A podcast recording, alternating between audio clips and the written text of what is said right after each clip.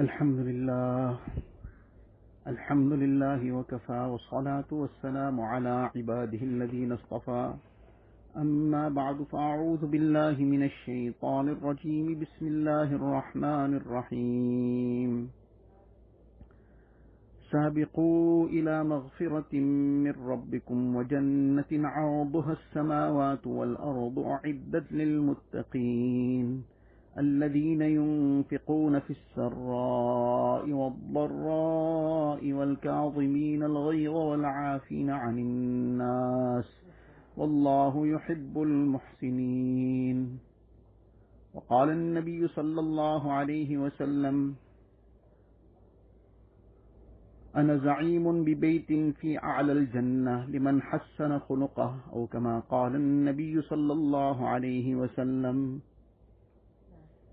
most respected brothers and elders, mothers and sisters.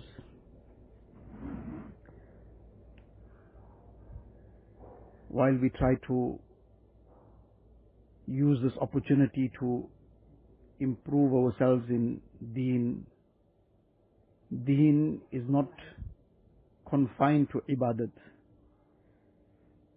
While we should be trying our maximum as we discussed on many occasions, and we discussed yesterday as well that we should be trying to maximize ibadat, maximize the time that we have in nawafil, in tasbihat, in tilawat of the Quran Sharif, etc. But deen is not confined to ibadat. Ibadat is one very, very fundamental part of deen. There's farz ibadat, then there's the sunnat muakkada, there's sunnat ghair muakkada, there's the nawafil. All this is part of ibadat.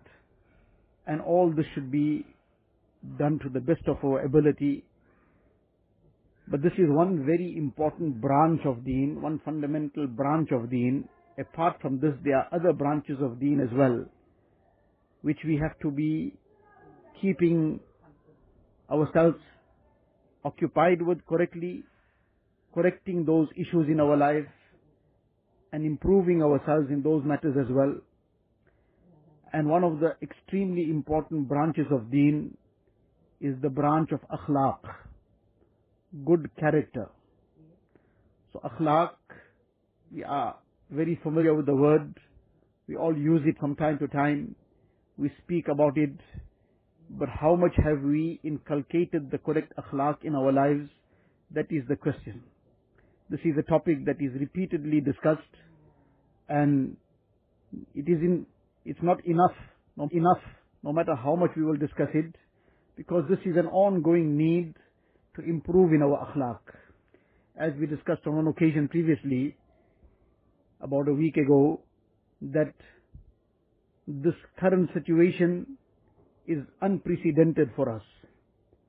And many people, for the first time, are finding themselves in this type of situation that for such an extended period, they are together under one roof in one space day and night. And not because they wanted to, but because they are forced to continue in this manner. So now this becomes a very testing situation. And in such a testing situation, the thing that gets tested most is akhlaq. When a test comes, then the inner side of a person gets tested. So this is the aspect that gets tested in these kind of conditions. When a person is traveling, when a person is in a transaction with somebody, person is dealing, one is now a very small, straightforward transaction. Somebody picked up something, bought it, paid for it and gone, and they ate it and digested it. But there are sometimes bigger transactions, there are ongoing transactions, there are monetary matters that go on for a while where people deal with each other. There are big amounts involved sometimes. So these are testing situations. At that time, the person's manner of dealing becomes apparent. During travel, there are many situations that become quite testing. The person's uh, comfort of the home is not available. While traveling, there are many challenges. People get very tired, they get fatigued. So now when a person is tired, so now does he become irritable? Does he become short fused? When a person is tired, now how does he react to situations? Now in a, in a journey, all these things become very, very apparent. And as a result, the person now, how does he react in these situations? This is the thing that tests him. So, this is what we need to check within ourselves that the akhlaq, what is, what is the akhlaq that we have developed within ourselves? Now this situation has become a test, a trial, and in this test, among other things, the akhlaq that is getting tested, tested, what is showing out in us? What kind of experience others are having about us? Like we mentioned just now, that there are situations that become a test for a person. One person among the tabi'een, somebody came and praised him. So he's talking to him and he's giving him, he's talking to him and praising him on his face. So these were very great people and they always were conscious of akhirat. They were conscious of the accountability in front of Allah Ta'ala. So they were not just carried away by people's praises, neither were they looking out for the praises of people, and nor did the criticism of people really matter to them. They were actually all the time concerned about their own condition. So in any case, this tabi'i, somebody came and praised him. So he responded and said, Ya Abdullah, O the servant of Allah Ta'ala, why are you praising me? Why are you praising me?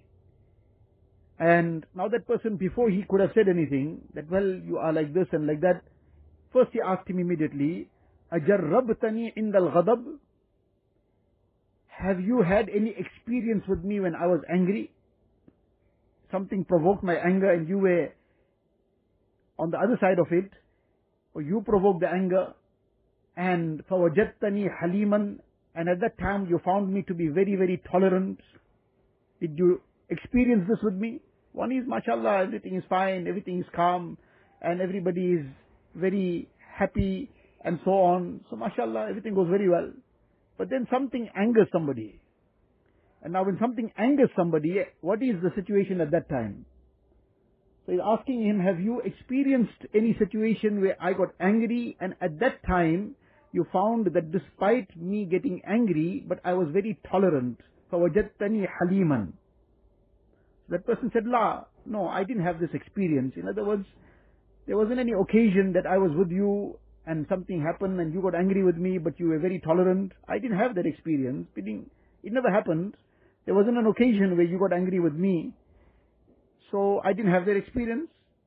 So then he said, okay, second question, أجربتني في السفر فوجدتني حسن الخلق Have you accompanied me ever in any journey and throughout that journey we went and came back and you found me to be a person of good akhlaq. Did that happen? Did you accompany me on a journey and experience this with me? So that person said, La, I haven't happened, that hasn't happened with me. I didn't come on any journey with you. So how you are on a journey, I don't know, because I didn't have that opportunity. So then third question, so he said, أَجَرَّبْتَنِي عِنْدَ الْأَمَانَةِ وَجَدْتَنِي أَمِينًا That where, was there an occasion where you had entrusted me with, some, with something? That trust could be anything. It could have been a monetary trust. It could be the trust of some uh, information. You told me something in trust. Or the trust could be of, or the trust could be of some other form, whatever it was. And for wajatani aminan, you found me to be trustworthy. You have dealt with me And in the dealing you found me to be trustworthy. So the person said, La, no, I haven't had this experience.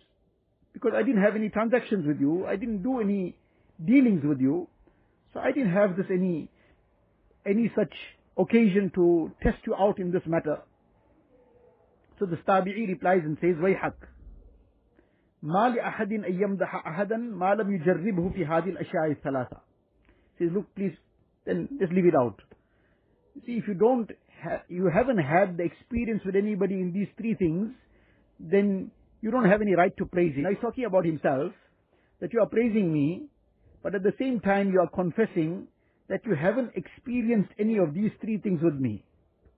neither were you in a situation that you angered me, but I was still tolerant, nor did the situation come where you were with me in a journey, and you found me to be very, a person of very good character, and nor did you have any dealings with me and found me after the dealings that I am trustworthy. So now on what basis are you praising me? Because this is where the test comes out. When there isn't a situation of test, then everything is very fine. One person asked a question. The question is, obviously there's a haram element in the whole thing. And that's a very, very strange situation, but the haram element is obvious in it. The person said that before I was married, and Billah, this was haram obviously. He says while we were courting, there never ever was a problem. And after we got married, now obviously this is the halal side of it, and then very quickly the problem started. Now one is, one is that when there's haram, then shaitan doesn't provoke any problems there. Because haram is carrying on, so why should shaitan provoke any problems there? He is just watching the drama. And he is being very, very uh, elated and overjoyed that he has provoked the haram, that is enough. He doesn't need to provoke any problems there. He wants to see the haram continue. So obviously that is a terrible sin and that draws down the wrath of Allah Ta'ala and that destroys so much of good in a person's life. So in any case, that is a time obviously that there won't be any provocation from shaitan in this regard. But now after the person got married, so shaitan's whole job is to try to break that. Like it is mentioned in one hadith sharif, in Mishkat sharif this riwayat comes, that shaitan puts out his throne on the ocean. Iblis and then he calls the shayateen to come and give a report back. So everybody comes and they start giving a report back. This person says, I made so and so commit this wrong, and that person says, I made so and so commit that wrong. For example, somebody I made him miss salah, and somebody I made him look at some haram, and somebody I made him steal, and somebody else, each one is giving their own report back. And each time Iblis says, well, this is nothing in other words, something to brag about, well, fine, no big deal. Until one person comes up, one, one shaitan comes up, and he says, I began to create discord between spouses, between husband and wife. I started creating discord.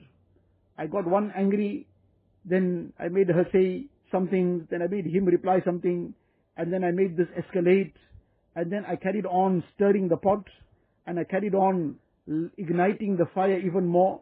So things finally came to a boiling point and eventually I brought it to the point, it might have happened over a period of time, but he says I kept on stirring this and kept on igniting the problem and kept on escalating the issue until eventually I brought it to a boiling point and then from the boiling point it then, then boiled over.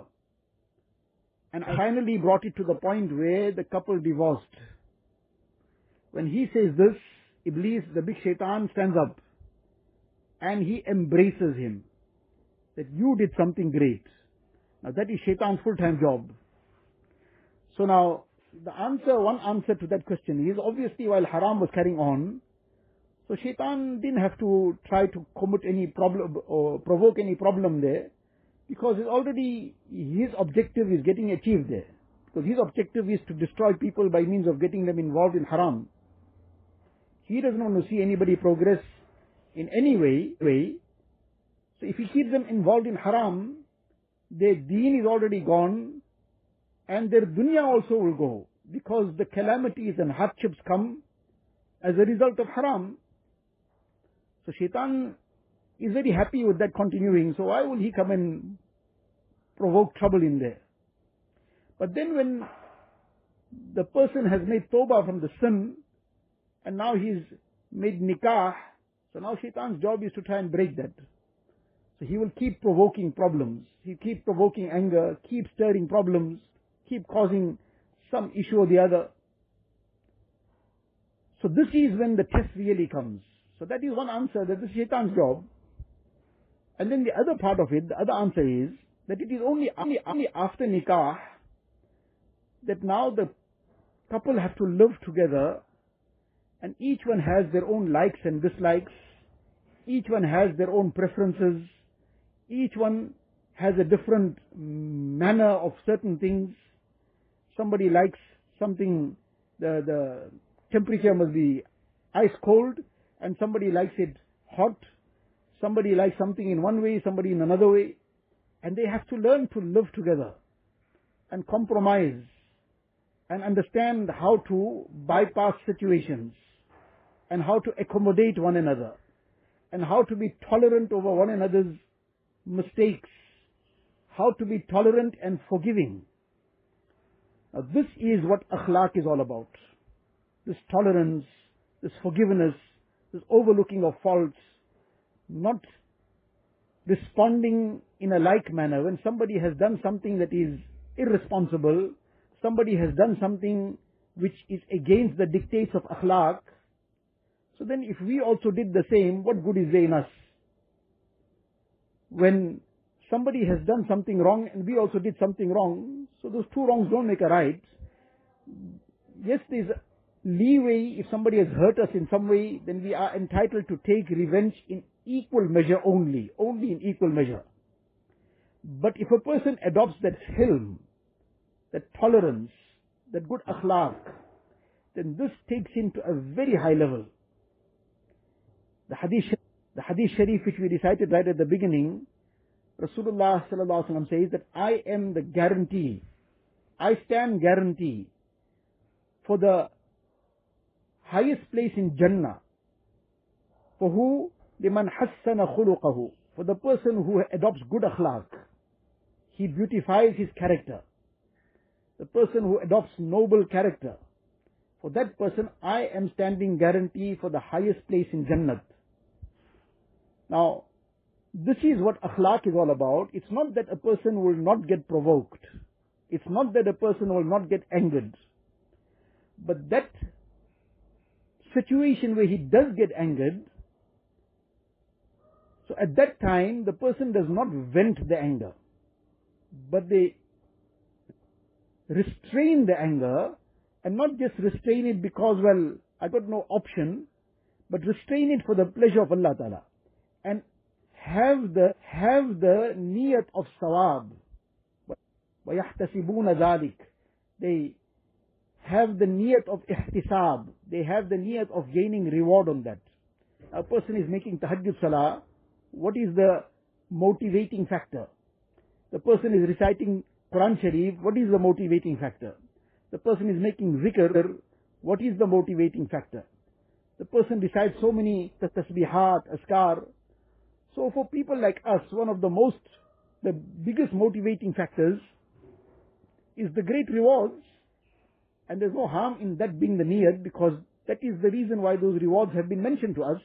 Every letter of the Quran Sharif a person recites, he gets the 10 rewards and that is the minimum. Allah Ta'ala multiplies how much He wishes for whoever He wishes. So now those rewards motivate us. The person recites Surah Yasin, then he gets the reward of 10 khatams, khatams of the Quran Sharif. Now that reward motivates us. So there are so many things that we do because we got motivated by the promise of the reward, that this is the promise of Allah Ta'ala, which has come to us via Rasulullah Sallallahu Alaihi Wasallam, and that is a true promise. So that motivates us. So just as we get motivated by means of the reward for doing a'mal, for performing nawafil salah, for reciting Quran Sharif, for performing various a'mal, we have discussed several times, the person makes the ishraq salah, gets a reward of one accepted hajj and umrah.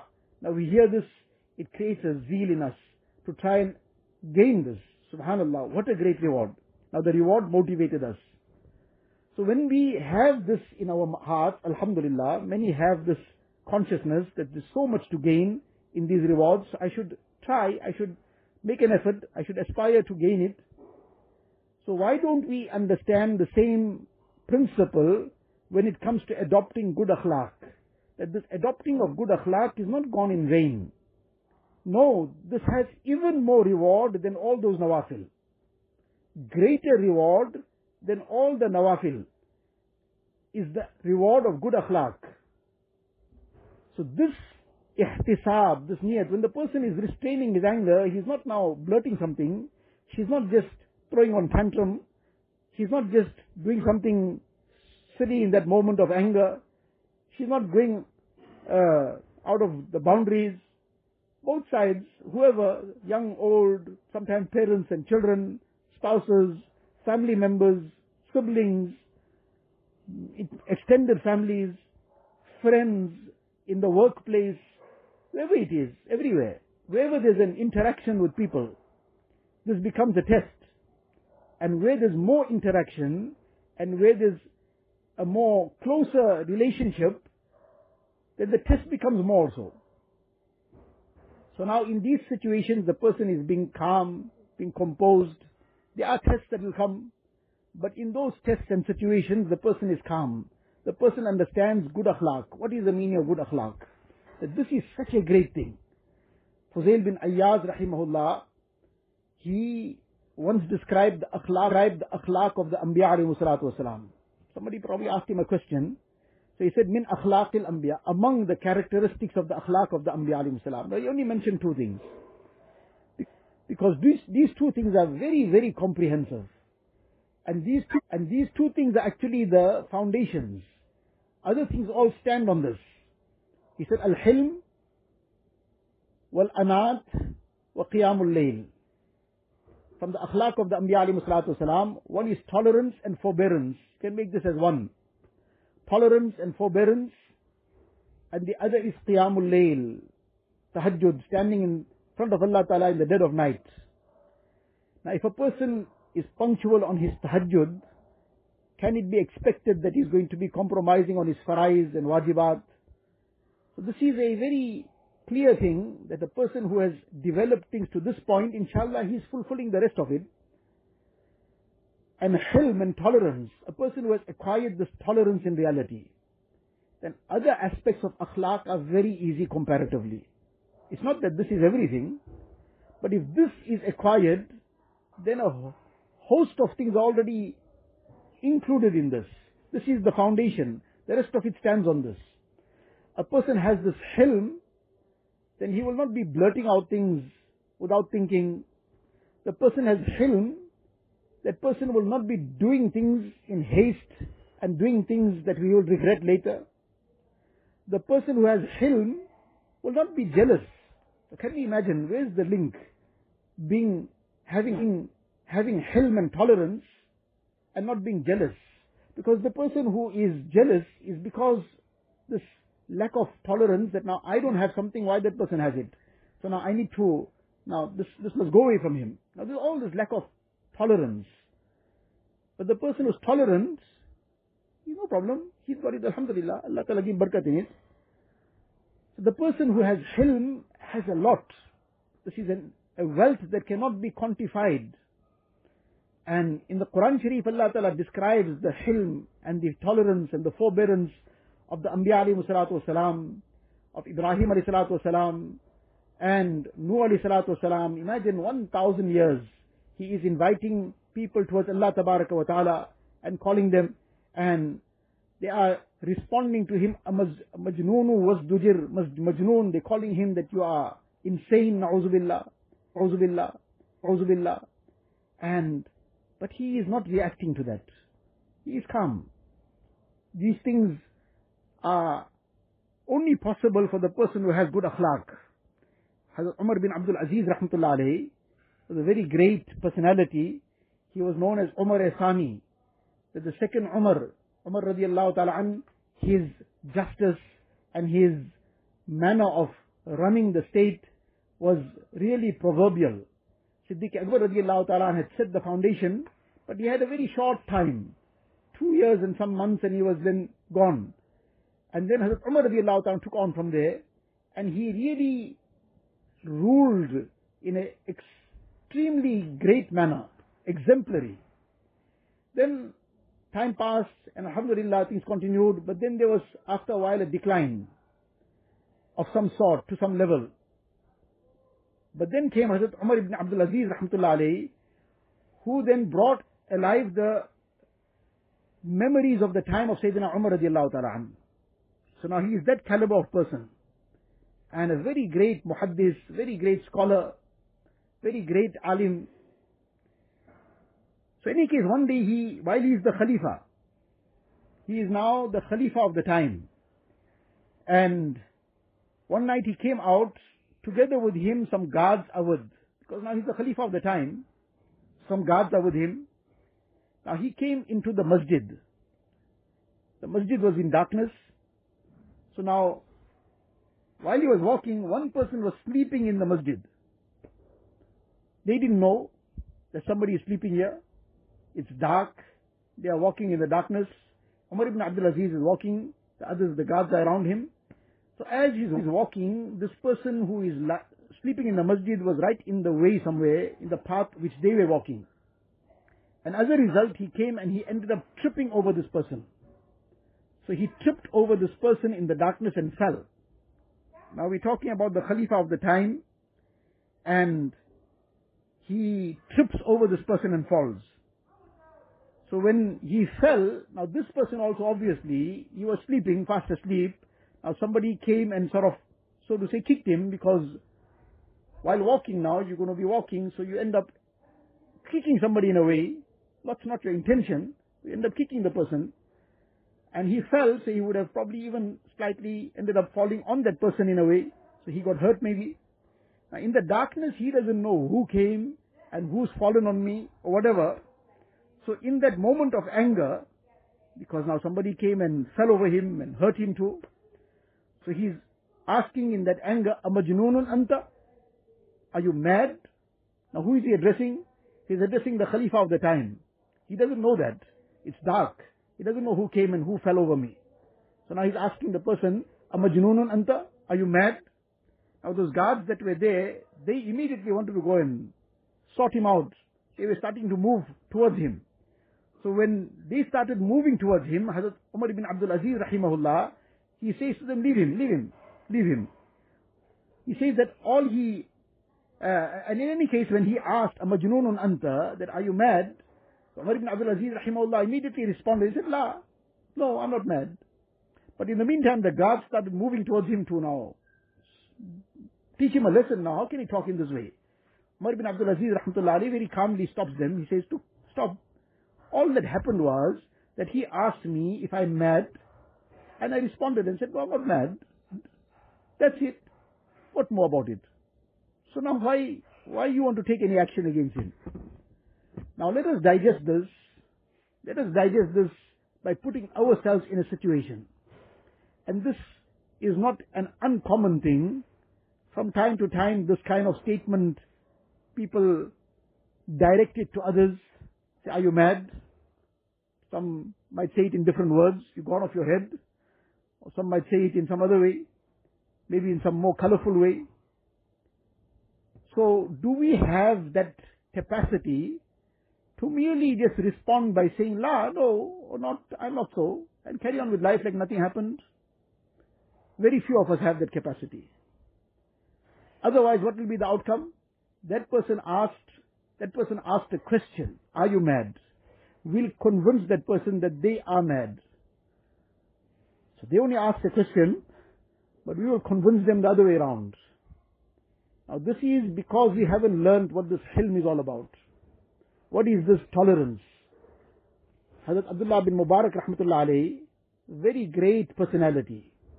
Very, very great personality, great muhaddis, great mujahid, a great scholar of deen, the Imam of Hadith of his time, student of Imam Abu Hanifa rahimahullah.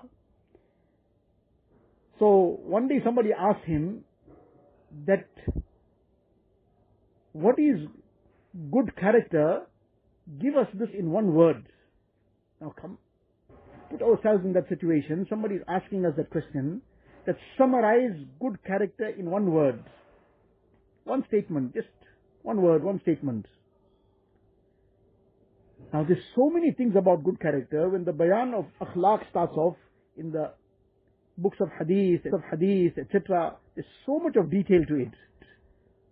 And now here the person is being asked to summarize good character in one statement, in one word. So he responds and says, Tarkul, tarkul ghadab. Tarkul ghadab is the same thing that we are discussing. Hilm, tarkul ghadab, all more or less the same thing. He says, not getting angry, adopting tolerance, being forbearant. This is the summary of all good akhlaq. All good akhlaq, this is the summary of it. The person who has acquired this, then he has acquired everything. Then he is on the road to progress. So, he summarized it in this manner. Now, Umar bin Abdul Aziz, rahmatullah alayhi, this was his response. This person asked him, Amajnunun anta? He replied, La. And now when the guards want to now go forward and take some action, he stops them also. And he says, what's the problem with you all? Not those words he didn't use, but basically he's saying to them, why are you wanting to do anything? The person asked me if I'm mad. I finish answer. I finish give the response that no, I'm not mad. That's where it is. It's over. Nothing further to take any action for. So, this was among the very salient features of the akhlaq of the Anbiya alayhi salatu wasalam, as Fuzayl bin Ayyaz rahimahullah explained, that from the akhlaq of the Anbiya alayhi salam, al-hilm wal-anat wa qiyamul layl.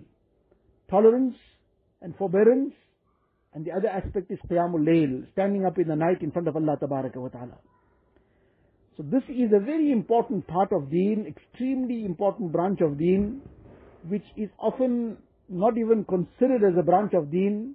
It is not given due regard, is not given any kind of uh, importance in our life. It's just like one of those things. Life just carries on. How is the person responding to situations? How is conducting himself? How do spouses continue with one another and conduct themselves with one another? Parents and children, siblings, people uh, in our extended family, in the neighborhood, and in whichever mm, place and time that we have to interact with somebody, what is the experience they have about us? Like that incident we spoke about the tabi'i, that it is in the interaction that really things come out when somebody has done something, said something that creates some kind of irritability, creates some, it provokes us, it stirs our anger, how do we then conduct ourselves? We are on a journey, how do we conduct ourselves? Somebody is dealing with us, that will bring out the reality in us. So these are the things that we need to work on. They are not things that will just come right on their own.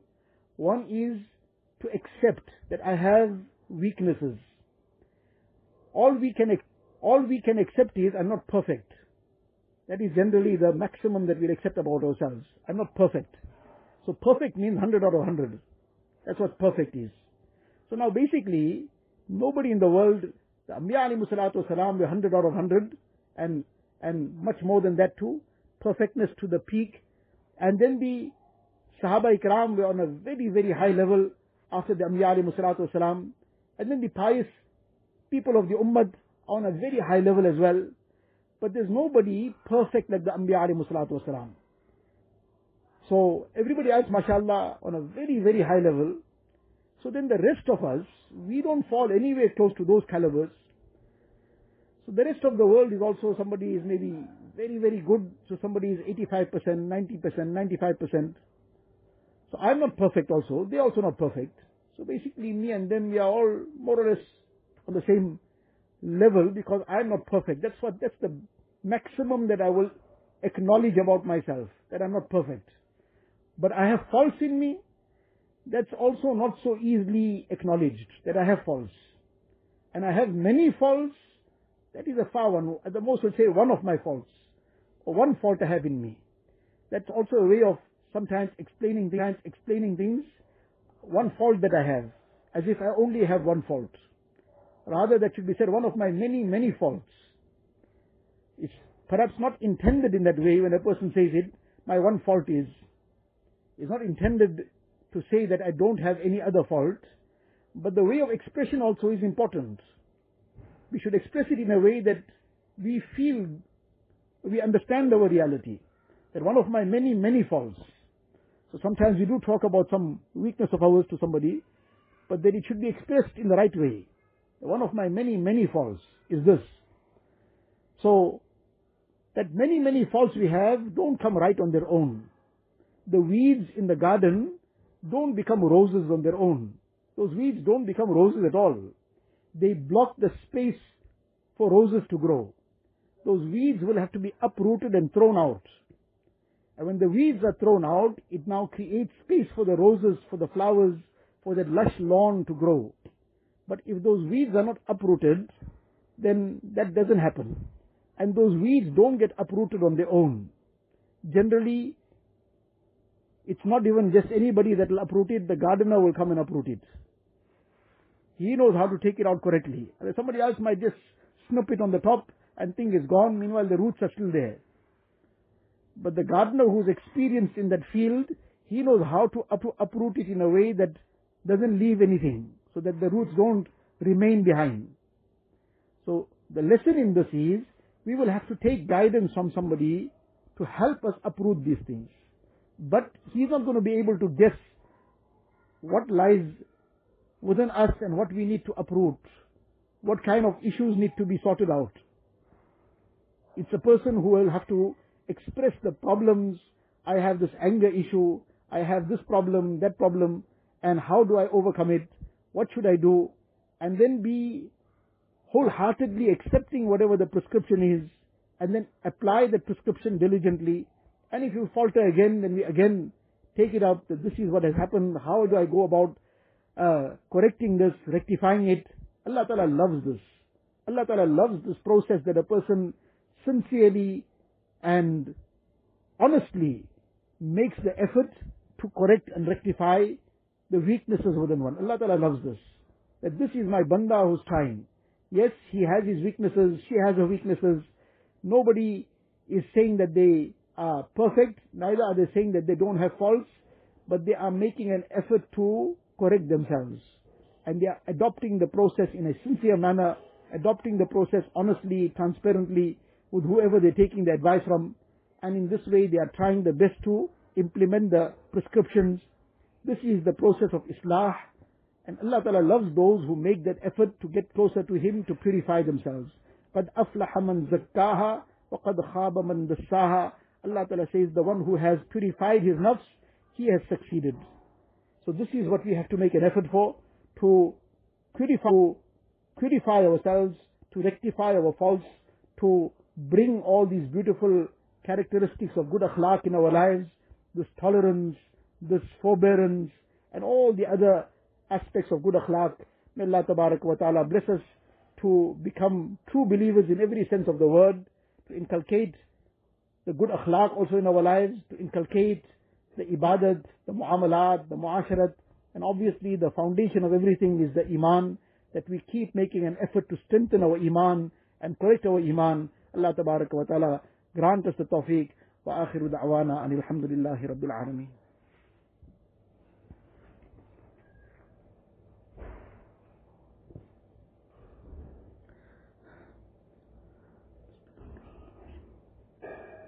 لا إله إلا الله محمد رسول الله صلى الله تبارك وتعالى عليه وعلى آله وأصحابه وأصحابه وبارك وسلم تسليما كثيرا كثيرا. يا ربي صل وسلم دائما أبدا على حبيبك خير الخلق كلهم. جزى الله عنا نبينا محمدا صلى الله عليه وسلم بما هو أهله لا إله إلا الله لا إله إلا الله لا إله إلا الله لا إله إلا الله لا إله إلا الله لا إله إلا الله لا إله إلا الله لا إله إلا الله لا إله إلا الله لا إله إلا الله لا إله إلا الله لا إله إلا الله لا إله إلا الله إلا الله لا إله إلا الله لا إله إلا الله لا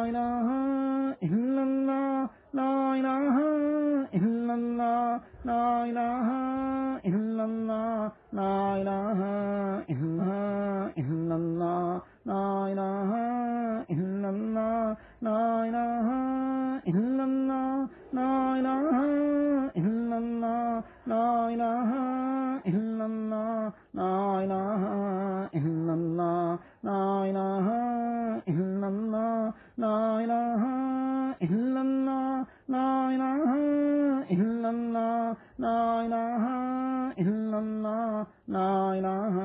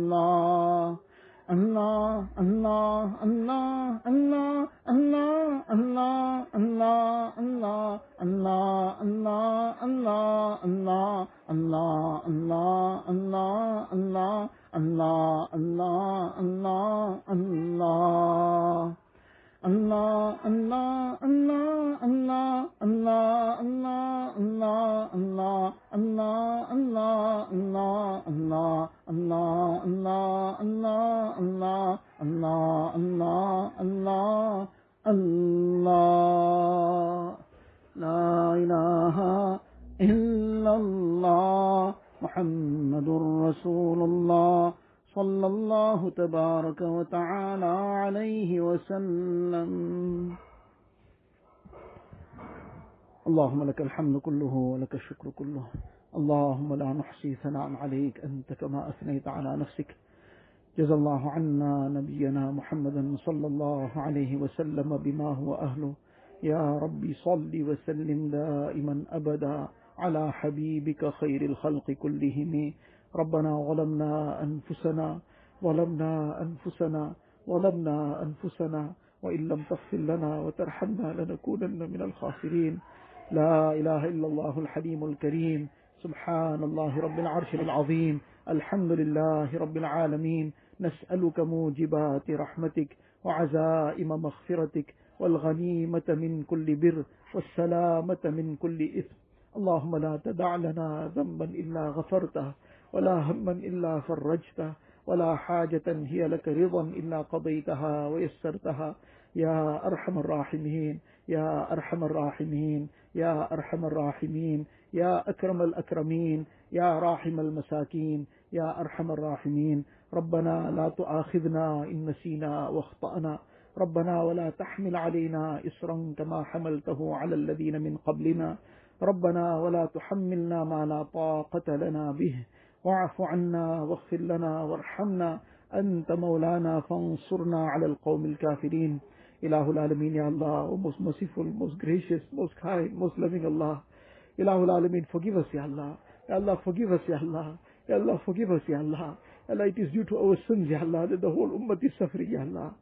Ilahul Alameen, forgive us and forgive the entire ummah of Rasulullah sallallahu alayhi wasallam. Ilahul Alameen, grant us and the entire ummah the tawfiq of those amal that bring down rahmat, Ya Allah. Allah, enable each one to turn to you in earnestness, Ya Allah. Enable each one to make sincere tawbah, Ya Allah. Enable each one to engage in istighfar, Ya Allah. Allah, first and foremost, we are most in need of that tawbah, Ya Allah. Allah, we are most in need of the istighfar, Ya Allah. Grant us the tawfiq, Ya Allah. Grant us the tawfiq of tawbah and nasuh, Ya Allah. Enable us to repent with all sincerity, Allah. Ilahul Alameen, cleanse our hearts out, Ya Allah.